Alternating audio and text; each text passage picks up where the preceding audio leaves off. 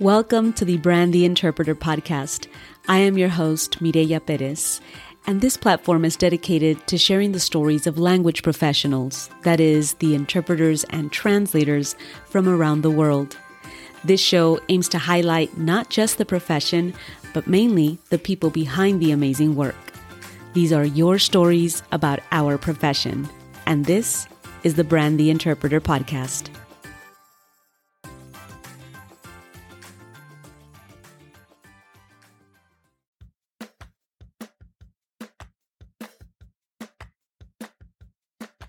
Hey, welcome back, language professionals from around the world, to another episode of the Brand the Interpreter podcast. And in case we've not yet met, I am Mireya, your host. Thanks for spending this time with me and with today's guest, which, by the way, is a special guest with a special topic. Today, we'll have the incredible opportunity to learn from an author of a book that quickly has become one of my favorite books, which we will get into eventually in just a bit. I very intentionally wanted to bring a topic early in the year that would help to inspire and motivate our work for the months to come. So today we'll be touching on the topic of creativity. It's something that I feel that perhaps many of us don't pay enough attention to. And if you're the type of person that's thinking right now, creativity is only for the artists, like the painters or sculptors or musicians or stuff like that, then this episode is especially for you.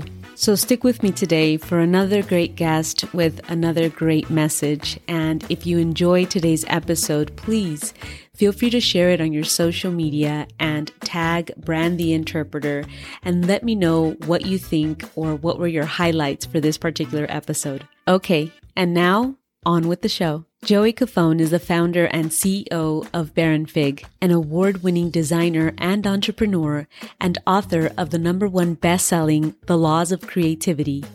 Joey has designed and art directed over 100 products from zero to launch. His work has been featured in Fast Company, Bloomberg, New York Magazine, Newsweek, Bon Appetit, Quartz, Mashable, Print, and more. Joey was named a new visual artist and separately Wonderkind designer by Print magazine. He is also a first place winner of the American Institute of Graphic Arts Design competition, Command X. Joey strives to make work that appeals to curious minds, work that's beautiful, smart, and communicative. He believes that design is the least of a designer's worries, that story is at the heart of all tasks, and jumping off cliffs is the only way to grow. He lives in New York City with his wife Ariana and his dog and riding buddy Luigi. So, without further ado, please help me welcome Joey Cofone to the show. Joey, welcome to the show. It is such an honor and a privilege to have you here today. I'm trying really hard not to sound squeaky because then everyone knows that I'm super excited when I'm using my high pitched tone. so, welcome. Well, thank you, Mariah. I'm excited. And hello, everybody out there. It's amazing to have the opportunity to speak to the author of what's now become one of my favorite books. Um, and so, the, to have the opportunity to have you here. It's I okay now i'm at a loss of words. Well i'm honored. About that i mean so, I, I, don't think anyone has said that yet that i know of so thank you so much. Yeah it's uh, read alongside excited. atomic habits with james clear and so you know we combine those two together i think oh my goodness it's it's a concoction for some amazing things. At yeah. least personally you know i feel like my mind goes wild with with ideas and and that always is a great feeling. So anyway welcome to the show. Thank you so much for being here and i'm excited for our conversation today. Thank you. I actually funny you mentioned atomic habits. I talked to james before i wrote the book and i was asking him you know uh, a bunch of questions about um, you know what's a what's a good idea to start with and focus on and he gave me some great advice. I think he spent like an hour a couple times wow chatting with me. Yeah. Lucky you. Amazing. Yeah very grateful. Good dude well i get to do that with you today and i'm and i'm just honored and and and aside from being honored and and you know being excited about having this conversation. I'm even more excited to be able to share it with the audience of this podcast that knows that from time to time I bring in conversations that can help inspire the work that we do as language professionals. And so I have no doubt that today's episode is going to do just that. Um, so, how about we get started? Let's do it. Yeah. Let's talk a little bit more about Joey. Would you mind sharing with us just where you grew up and perhaps a fond childhood memory of yours? Sure. Uh, well, my name's Joey Cofone. I am Italian. I grew up in North Jersey. Um, what can I tell you about my childhood? I was raised by a single mom, and uh, she moms. Yeah, totally. She uh, she did some heavy lifting, you know, as as one person in charge of raising a kid. Um, and uh, fond memory, uh, totally unrelated to anything, but one night I'm in bed, speaking of my mom, and she is shakes me out of my sleep. And she goes, "You got to come downstairs. Like it's, it's it's it's important." And I'm like, you know, groggy. I must have been like six. Like, okay, mom. And I go downstairs, and there's a Looney Tunes special on, and she sits me down after my bedtime and we watch the whole thing and then she puts me back to bed and i have no idea why that came up right now or why i still remember it but that was a special moment that's has nothing to do with anything.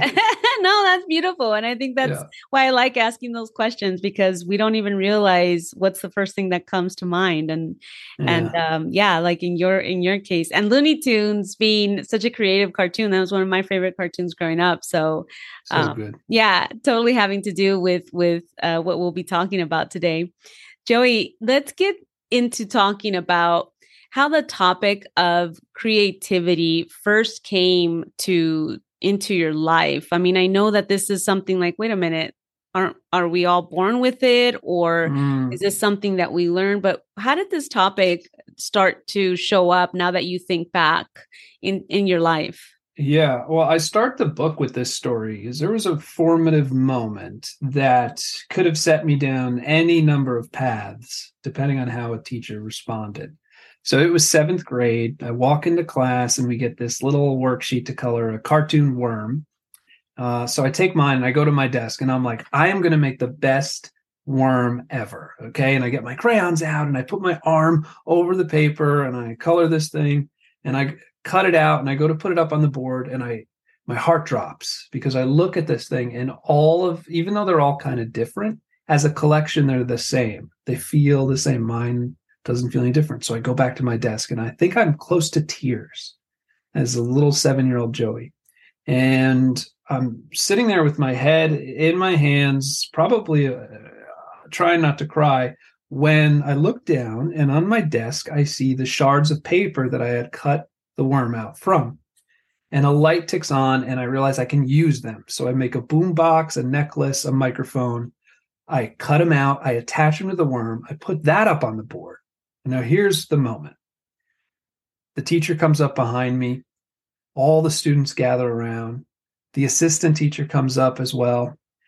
And I'm sort of like shaking because it's an electric moment and I'm nervous. Am I going to get yelled at? Well, the teacher says, That's amazing. I've never seen anything like it. And boom, just like that, I was addicted to the feeling uh, of doing something different that got people to look and pay attention. And so now that was seven years old. So we're talking like 30 years later. Here I am, having been trying to optimize for that feeling so many times over my life. Mm-hmm. And mm. so, this, what I found out later, is called creativity. Um, and I had intended to write a book about it. You know, by the by the, my teens, I knew that, and I was talking to my wife during the pandemic. I'm going to write this book, and she goes, "You know, if you don't write it now while we're stuck at home for what would be like two years, you're never going to write it." And so, um, from that day, the worm, all the way to the pandemic, as the impetus to write, uh, that was the long line that resulted in this book.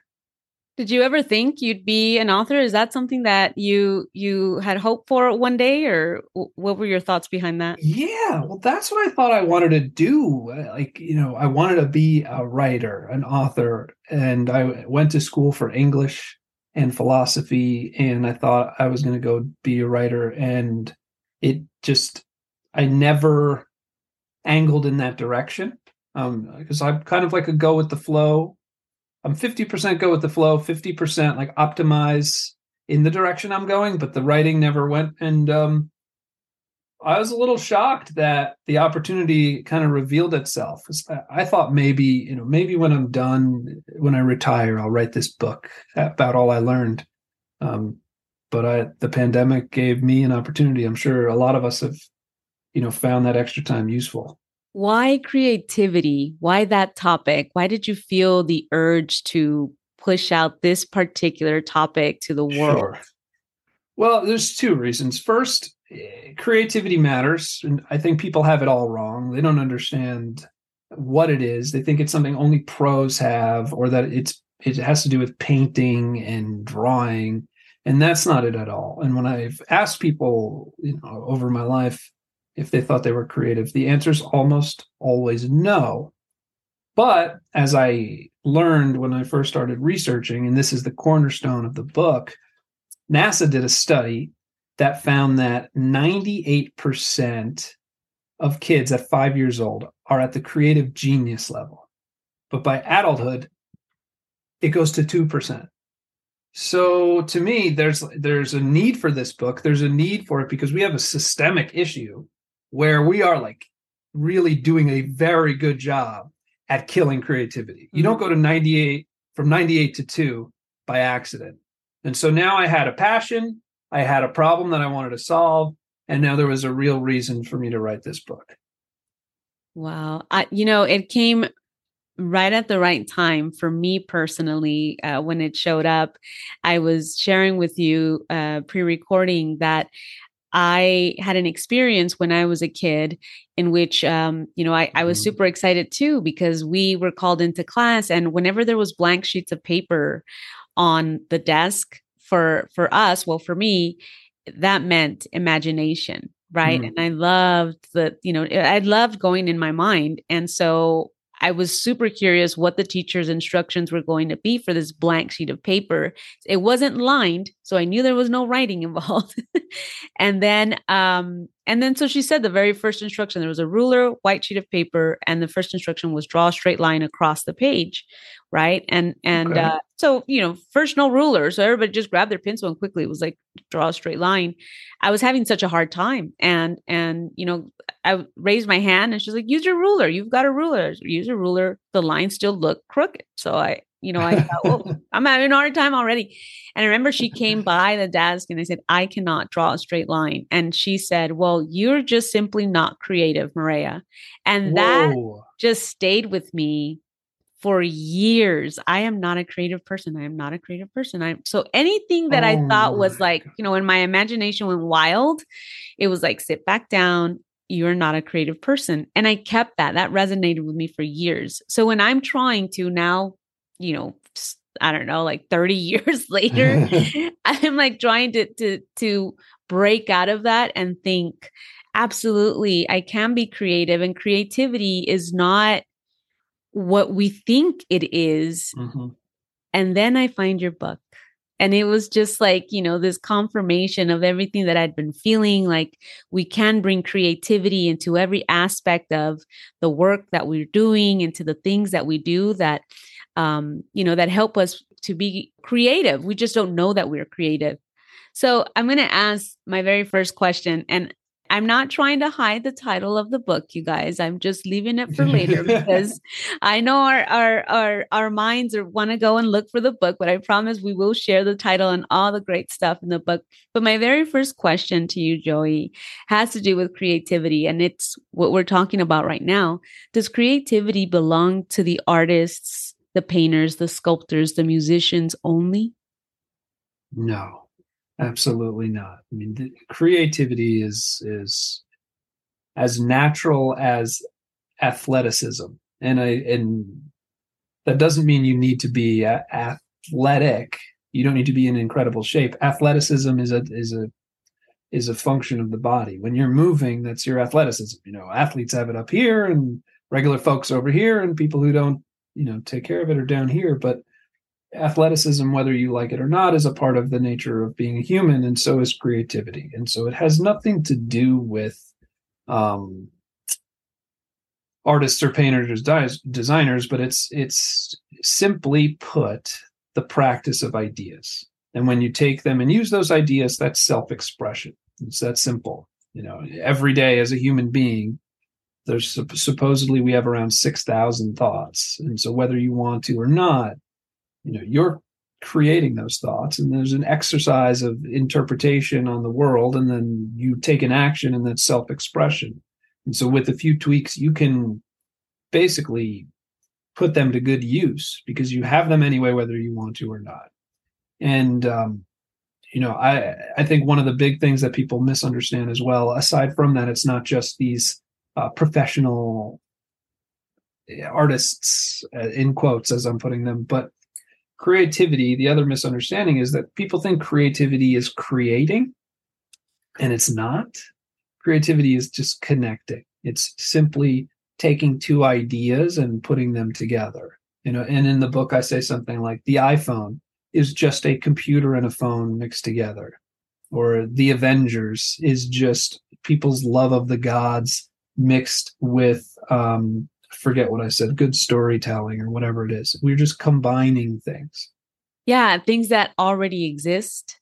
Exactly. That are already out there, right? And then making yes. that making that um that combination, that togetherness. I had someone on the show not too long ago talk about this in terms of innovation, and and she she said that it's um, that midpoint. She's she's speaking about uh, you know bringing in different topics in the in the discussion of the industry for language professionals, and she said it's it's in the it's in the middle point of the different disciplines where innovation is created, and so we tend to mm-hmm.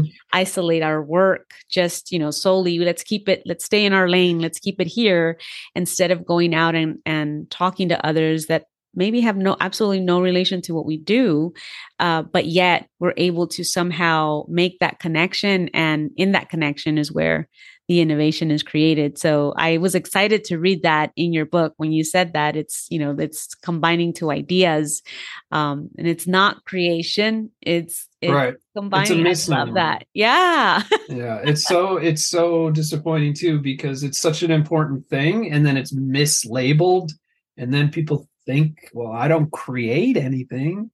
Right. So then I can't be creative. And it's just it's it's kind of a terrible cycle. You, there's so many topics in this book that I I absolutely appreciate because um, it's they're real. They're not concepts that are out there. Now, creativity might seem like it's a concept mm. that's out there and abstract, but I think that the way you broke it down, you know, really we're able to apply it to any anything that we're doing in our work. And part of a, of uh, the, the discussion about creativity is also the topic of limitations, which is something you also talk about in your mm. book, having to do with you know our self-imposed limitations, right? And it made me think about um, a story I once shared about a uh, some researchers that um, had a bunch of fleas in a jar, right? And these fleas were like jumping uh, up and down from the jar. And so they covered it, these researchers covered it with the lid. And then they walked away from it for a couple of days. And when they came back, they undid the lid, and the fleas were only jumping as high as the lid. So, you know, there was this, oh, wow. yeah, it was this, you know, like basically limitation that that was made. The lid was gone. They could jump out as they were doing before, but now it's you know there's this perceived notion that there's a lid there and there's a limit. And and i feel like that was like that was the idea that came when you were talking about these self-imposed limitations. You say that most limitations requires one's own permission to be applied. Mm. would you be able to expand on that? Yeah sure. I mean it, very well said with the example of the fleas. You know oftentimes what happens when we grow up and and we sort of construct the idea of the world in our heads, a reflection of it, so that then we can uh, understand it better, is we forget or we're never really told that that is just a subjective interpretation and that the world itself is just pe- a bunch of people's best guess at what can work and so what you have is these limits that are you know we may call them rules for example um, that are given to us that are made by others and not necessarily the laws of the universe but just the rules of humans. And because of that we then assume the laws assume the limits on our on ourselves and forget that um, we don't have to obey them. And that's not to break the law. It's not to like steal or anything but for example that i said earlier the technically the rule was cut out the color the worm cut it out and put it on the board and i broke the limit by saying i have this other stuff that mm-hmm. i can apply and i think you know especially with language and the rules that are in language. I mean, we see, you know, uh, studying English, even though I'm not a multilingual individual, just understanding English alone and how it's so subjective oftentimes where something may be grammatically correct but it isn't understandable or it doesn't make sense in this one situation in which you would think that there would be an exception, but there's not officially an exception, but we all know there's kind of an exception. And then what happens is eventually that exception kind of gets assimilated. And that's why we say language evolves. Mm-hmm. And that's a great example of it. I mean, we are, what we're doing is breaking the rules often enough that they become the new rule. And we can do that listeners who are familiar with that in the realm of language, we can do that eh, across everything in our life. Oh my gosh, yes, absolutely. And I feel like the the topic of limitation almost goes hand in hand with the topic of fear, which is also something mm. that you know you you mention in the book um you know just this fear of taking action, right? And first first we're hit with the with the tidal wave of limitation, right? I I can only do so much with what I have. Um I became a language professional and I now this is my journey and this is where I should stay and there's no there's nothing else you know past that horizon maybe is is the thought um but then let's say that we break out of that limitation and we convince ourselves but no i can do more there's more that i can do with this i can mm-hmm. combine right? I can combine and and be creative about this and do something that's a little bit different maybe than what everyone else is doing. And then fear sets in fear right? fear fear. You know we have this modern society is let's say a few hundred years old the way we live right? I it, it, uh, in the last few centuries society has changed dramatically you know from the industrial the agricultural the industrial ages to the information age and all the technology. But our hardwiring our like human instinctual programming doesn't move that fast. It is thousands and thousands of years. The only way it changes through evolution which means the people who you know die the people who live are left with it. And you know no one is dying based on fear like it was anymore. So we are we are retaining that fear factor no pun intended with the tv show. The problem is nowadays fear is not does not have the same um weight that it did let's say 10,000 years ago. 10,000 years ago you were afraid of something because it probably could kill you. Nowadays you're afraid of something because it can be just kind of scary or hurt your ego. And that's really where it ends most of the time. Yeah. Um, and the problem with that is that we are giving it the same weight as if it can kill us, and it cannot most of the time. I mean, eh, unless you're, you know, jumping out of an airplane, you can totally be scared. Um, and the second part is so number one is fear is is like an inherited. The weight of fear is overweighted uh, based on our instinctual and inheritance. And the other is that there's nothing actually wrong with fear to begin with. And it's a common part of being creative or being human. So, for example, I'm a designer. You know, I say in my little intro sometimes, uh, I've designed over a hundred products that have gone from nothing to consumers' hands. And you would think like a hundred is a lot. And you would think that now I'd be like, oh yeah, no big deal. Let's do another one but it's not the case. Every time I start a new project, every new product, I have fear that this will be the one that I don't figure out. This will be the one that I fail. And so, what I'm trying to get at is that as we work on this, you realize that you're not trying to get better at eliminating the fear. you're only getting better at dealing with it. And that's that is part of the human condition is you recognize it and then you move on. I love that. I love that because it's not something that um that we tend to think about in terms of fear i mean fear is felt right um and maybe yeah. we feel it in different parts of our body but um we tend to think at least in my experience that that's like the warning sign of step away step back right. do not do yeah. right and it's not not now yeah actually you know it's funny you say that step back it's actually nowadays in this era is a reason to step forward so my I don't, I don't think I put this in the book, but my uncle Ralph, who's been an impactful character in my life. Um, I was 13 years old. We're sitting in the McDonald's parking lot, and we used to go chill him and I and get um, you know a Big Mac or whatever it was. And I said, "Okay, uh, can you go in and get the food?" Or can and he said, "No, I think you should go in this time." And I said, "Oh, I can't." And, and I said, he's like, why? And I said, I'm scared to go alone. And he grabbed my shoulder and he looked me dead in the eye and he was like, because you are scared, now you must do it. And he made me get out of the car and go buy our lunch and bring it back. And it was a, another formative moment where I learned that, you know, fear is showing me my boundaries. And if I overcome it, I have just expanded the boundaries of what I'm capable of.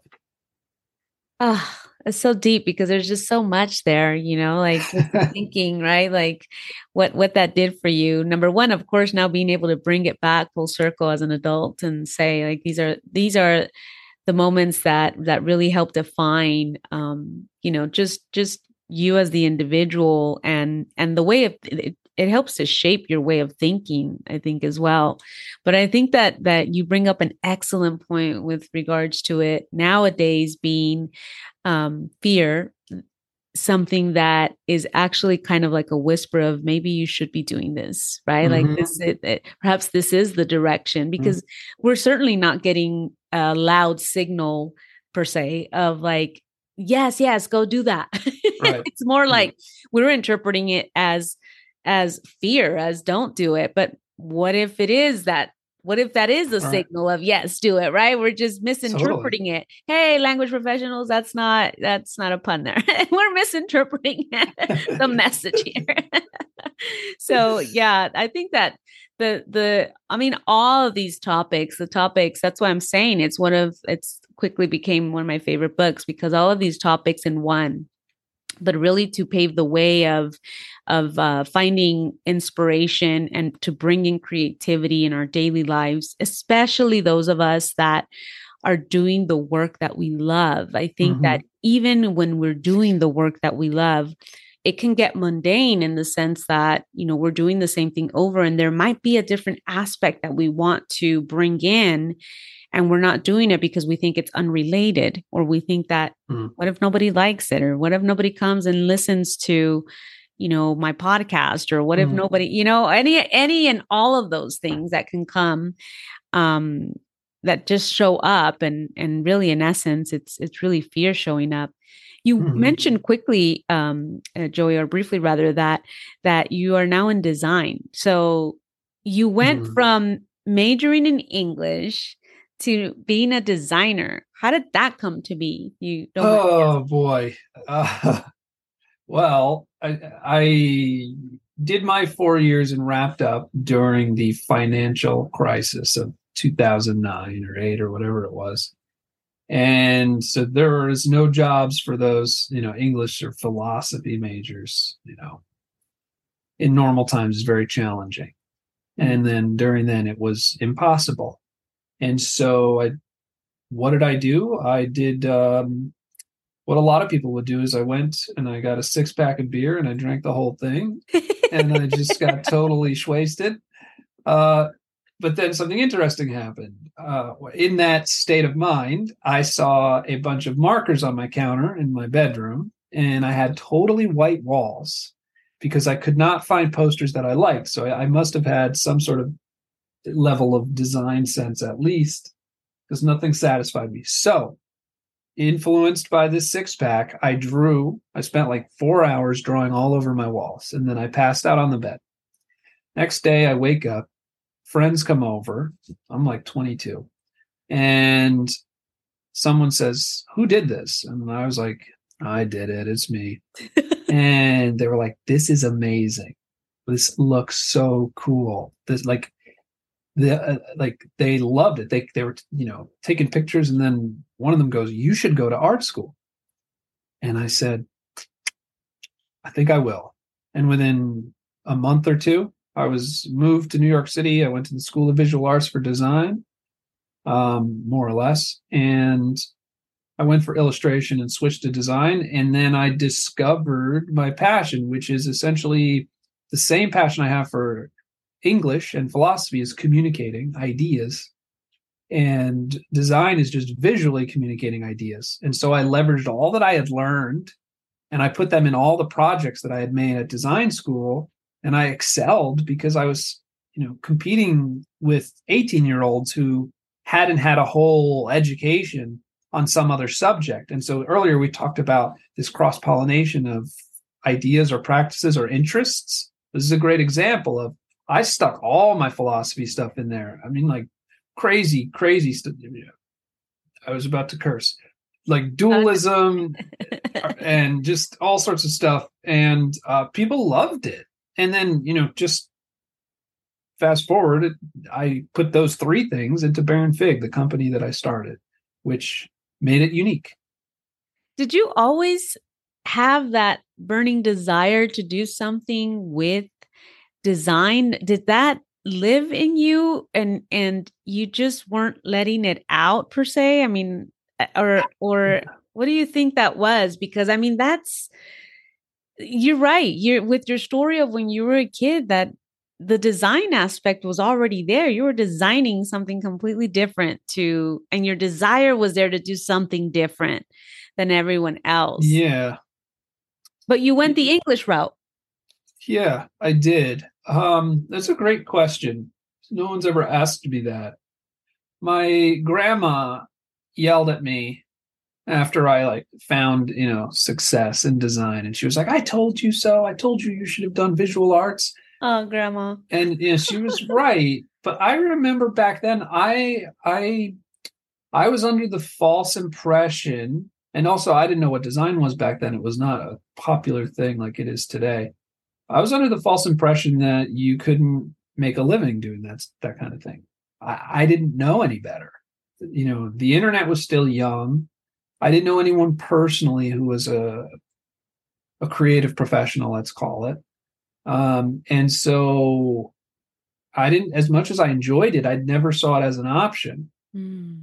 And uh, it's a, it, I'm not going to say I, I have regrets because I definitely don't. Everything played out, you know, pretty interestingly to have a, a curious combination of uh, experiences. But it, it is um, it is a different world, you know. And I, I think one of my goals once I got into my design career was to how can I make this something that a, a kid, a young kid, could say, I want to be a designer, or I, you know, I want to be a whatever and and bring that to the forefront because we have so many kids when i was growing up it was like i want to be michael jordan you know i want to be troy aikman or whatever um and it, it the creative professions didn't really have that uh pervasiveness yeah. back then. Yeah. Sounds familiar uh, to the language professionals that were always interested in languages and then they're like what am i going to do with that? I'm just, i don't want to be a teacher. Yeah. Um yeah so that's that's beautiful. I love that because that i, I feel like that's part of um the, this platform is really being able to highlight those professions that i mean in my in this spe- specific case being in the language industry but um, there's always that opportunity to talk about professions that don't get the same light as as other professions do, yeah. right? As other popular ones, or right. um. So so I find that I find that amazing that you know to have the opportunity to ask how that even came to be because there's a lot of things I think that many guests that have come on the show have talked about um, they always felt that desire but never really acted on it for, yeah you know and sometimes it's like the people themselves that surround you are telling you in your case your friends came over and was like hey that's great you, you know and you're like you could have easily been like nah that was just a drunken moment right. i right? had no other options it yeah. came at a good time that's true yeah, yeah, yeah yeah but still i mean i think that opportunity showed up and knocked on your door yeah. and you answered and that's i think that's something that we're always talking about too is you know not ignoring those sometimes they come in the form of whispers or you know sometimes mm-hmm. loud like your friends came in and like you need to do something about it and well, speaking of taking action joey like i i think that i'd like to get into the, the this topic of i told you guys this book was super great. I mean it's jam packed with all kinds of of um just great momentums if you will so that you know we're really getting into the conversation of not just bringing in uh, creativity and really working on the creativity and working past our limitations and fears.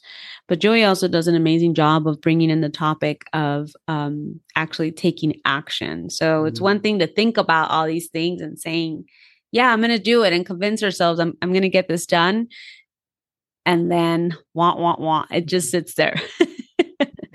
so let's talk a little bit about this topic. Yeah, there's there's I actually thought when I was originally writing this book, I thought, okay, I'm going to put in, you know, the process of creativity from zero to to publishing whatever it is you make. And I went and I interviewed a bunch of people and I realized that actually a lot of people know how to make something or the process, but it was their thinking that was off uh, to prepare themselves for it. So for those of you listening, can we break the the the silence on the name of the book? Can I say? And let's do it. Let's finally unveil.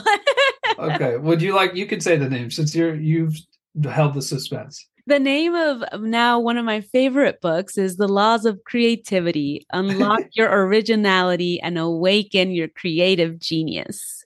Boom. Thank you so much. so there's three parts to the laws of creativity. Part one is the mindset of how to think creatively and part two is the process of how to do the creative process from start to finish and then part three is about how to be excellent and i think it's called greatness. Um, and so there's a piece in part two where it's like you've thought about it and you've thought about it and now it's time to actually work and do it. And i call that jumping in and it's the law of beginning. And i'm gonna i'm gonna read it which it says by its very nature your creative destination cannot be perfectly predicted or precisely planned for. Do not waste time wondering about what could happen. Instead, take sensible precautions and simply begin.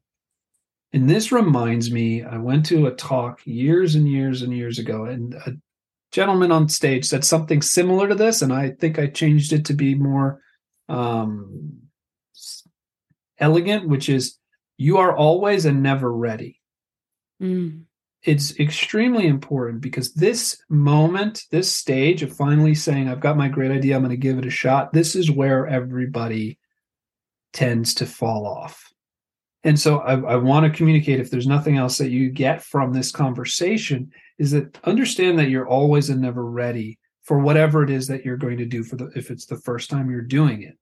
I'm creating a product line right now at Baronfig, something I've never done scares the crap out of me. I have no idea I'm going to accomplish this specific challenge. And instead of trying to read and read and read to prepare myself, I'm jumping in and I'm designing first so that I am going to hit those walls hard and then slowly pick apart and go read if I need to. But I the the problem is the challenge is not feeling like you need to be totally prepared because if you do that, you will never feel totally prepared and you will never go do it. You know, ask any parent, did you feel totally prepared before having kids? No, I don't think so. the answer is heck no. exactly. And so this is the same thing. So you need to just go ahead and jump in. And um, I put, you know, I put there's two there's two mantras in the book um, you know, for your logical self or your emotional self, it really depends what's holding you back. But there are some people who are fueled more by the logic and the reason. And so for your logical self, you say, it is unreasonable to expect to get things right on the first try. I will not wait until I feel ready for that feeling to come. Instead, I will begin with the understanding that failure is a part of the process. I am always and never ready. But then there's the emotional self, which we haven't touched upon as much, and is that when someone puts themselves out there to try something, there are a lot of folks who identify with what it is they do so much that if they fail, they feel like they are a failure. And that is really important that you separate yourself, that a failure is not only common, it is normal and frankly necessary. Like, who are you to think you're going to get it right on the first try? Ah, Excuse yeah. me. Right? like, come on. Uh, so anyway, the mantra for your emotional self, for folks who tend to identify more, is I am not my creations. However important they are to me, ultimately, my creativity and the things I create is just one aspect of my identity. My failures and my successes do not define me. And with either one of those, it helps you ground yourself and get started. I love it. And mantras, by the way, now that these um, ideas or or when fear shows up and sometimes fear shows up you know verbally and telling us things like who do you think you are mm. there's no space here for you anymore right mantras now yeah. i'm i'm starting to apply that myself Joe. oh yeah i want you to know oh yeah oh yeah did you get to the part about me in an airplane yet um where i had a panic attack yes Yes, because uh, I could relate to that as well. Okay, that's, that's so your mantra. Uh huh. Yes, I'll I'll tell briefly for everyone out there. So I had a I had a terrible experience going to a wedding in Japan, and I was in the hospital, and I made it home, and then like a year later, I had to go another trip, and I had to go to China, and I thought I was fine, but when I got there, I immediately had what I learned later was a panic attack. I had never had one. Mm-hmm. I felt no logical uh, thoughts, there was something below the surface that was making me hyperventilate and breathe heavy. And I freaked out that I could not leave my hotel room. And so at the time, I had no idea what was going on, but I knew I just needed to get home to figure it out. So I got a plane ticket thanks to a friend who helped me. I got on that plane and it was a 16 hour flight home and I was, I could barely breathe. And I, in that moment, came up with a mantra, as ridiculous um, as it may sound. It was, I am a champion. And I said, I think I said in the book, I did the math. I said this like 19,000 times as because I realized that if I said this phrase constantly, I my mind couldn't produce thoughts that would freak me out. And so I just filled my head, I'm a champion, I'm a champion, I'm a champion, I'm a champion for 16 hours and eventually made it home. So there's tremendous power in mantras. Um, and you know, my I think it's another one of those things that people could look at and be like, oh, that's a really abstract, you know, hoity-toity type of concept, but really it's very grounded, you know, when you kind of test it out. Very much. I know. Yeah. I, I I know. I always I I use the word woo woo. It's like oh me. Yeah, woo woo. yeah, hell yeah. It's so woo woo, right? But it's not woo woo when you give, give, it a try. Yeah. Well, it's totally not. You know what? I, I and I'm going to share too. Like I applied it. You know when I when I started thinking all of these thoughts suddenly like came rushing in because when they come, oh my goodness, it's like a tidal wave, right? It's like it right. takes over completely. And the first thing, of course, is realizing that they're actually happening. I mean, that's like your first, like in the moment, like, wait a minute, mm-hmm. I know what mm-hmm. this is, right? And then it was like, oh, I learned, I just learned this. So I got to use a mantra. And so I start, I start using it and it completely does away with with not just what you're hearing but what you're visualizing or you're seeing. And so when i when i supplanted that with with a mantra that was what i'd like to see then the visual even the visual imaging that was coming across and it made me feel more relaxed it made me feel better. And i was thinking it's like it's like this rocket science supposedly. It's fascinating. It's amazing but it's yeah. not. It's so easy. Yeah. And we, we don't even we don't use it we don't see i mean it yeah so mm-hmm.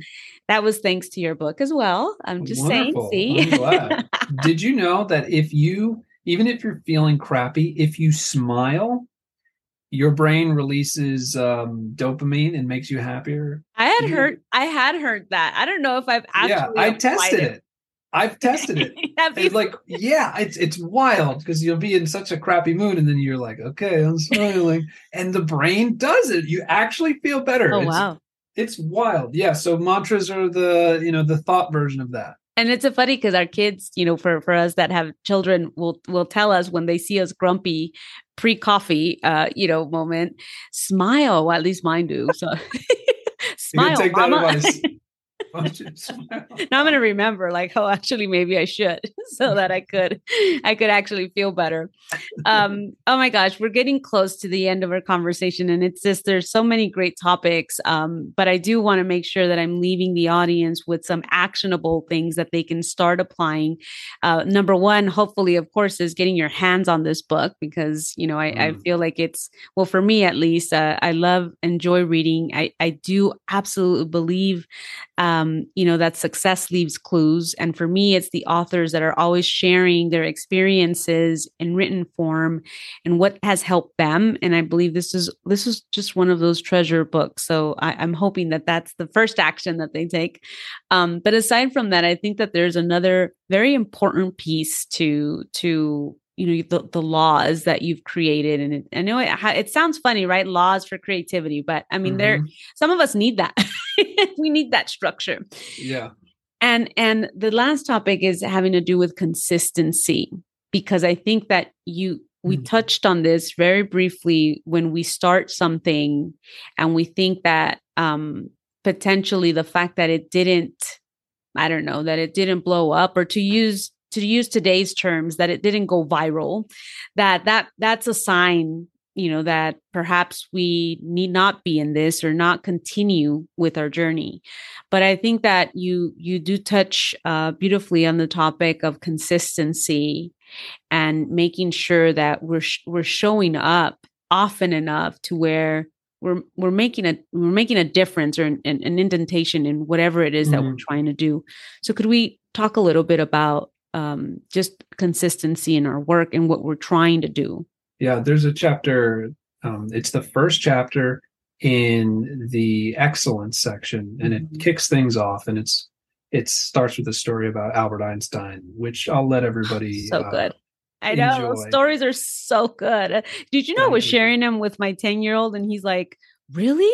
Is this from the book you're reading? I was like, Yeah, isn't that great? That's awesome. That's so cool. It's a family affair, guys. yeah, yeah. My well, my first goal was to entertain, and my second goal is to inform. Because if I don't have your attention, then no matter how hard I try, I can't inform anything. So I'm glad so good. you enjoyed. Um, but the law of showing up says, "Do the work, and you'll reap the rewards." Attempt to skip to the end or cheat the process, and you yourself will be skipped over or cheated out. And that's so important because you hear a lot about um, people you know saying get rich quick or you know do this quick or do this fast and it goes against the very nature of actually succeeding. So there's there's something i call the zeitgeist inflection and it's it refers to the illusion of success. Um, because you know einstein got incredibly popular. People called him a genius an overnight genius okay? He was i don't know let's say he was 40 maybe when i forget the exact age 35 40 when he released his three world changing theories. And all of a sudden, people are like, oh my God, he's a genius. He's brilliant. My goodness. The zeitgeist inflection is literally the inflection point at which uh, someone enters the mainstream. And the problem with that is that the mainstream has no vision, no ability to see all the work that led to that inflection point. So Einstein actually worked quietly in his little patent office for, I think, 20 years on these things, hmm. 20 years developing his ideas before he published them. Yet we don't give enough credit to that. And what happens is, unfortunately, when we see, oh my God, Einstein published these things, he's a genius, and we don't look at the work, now we think, well, we can never do that because the work was never shown. And that is really, really, really important to understanding how people get to where they are because they don't become famous at the beginning of the process. They become, you know, famous if they're going to be famous at some inflection point years later. And realizing that is your first step towards being great yourself is that I, I need to show up.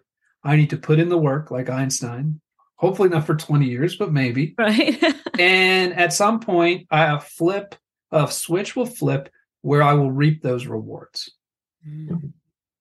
No, it's amazing. I mean, I, that that point for me was it's true. We we do think about um you know that overnight success happened overnight and and the the actuality is that yeah like you said we don't see the work that went in behind that um, and that could have been years of work some of us won't even dedicate a year's worth of work yeah. to to our vision to yeah. our dream right and so and we you know or or if we don't see it become successful immediately then we want to give up on it and and i feel that that's why it was it was important for me to highlight the fact that um, consistency does play a role in this uh, or call it what you will but it right. is a matter of of continuing to show up and continuing to do the work um, i'm always amazed to see when people are still connecting on something that they've seen that maybe was created years ago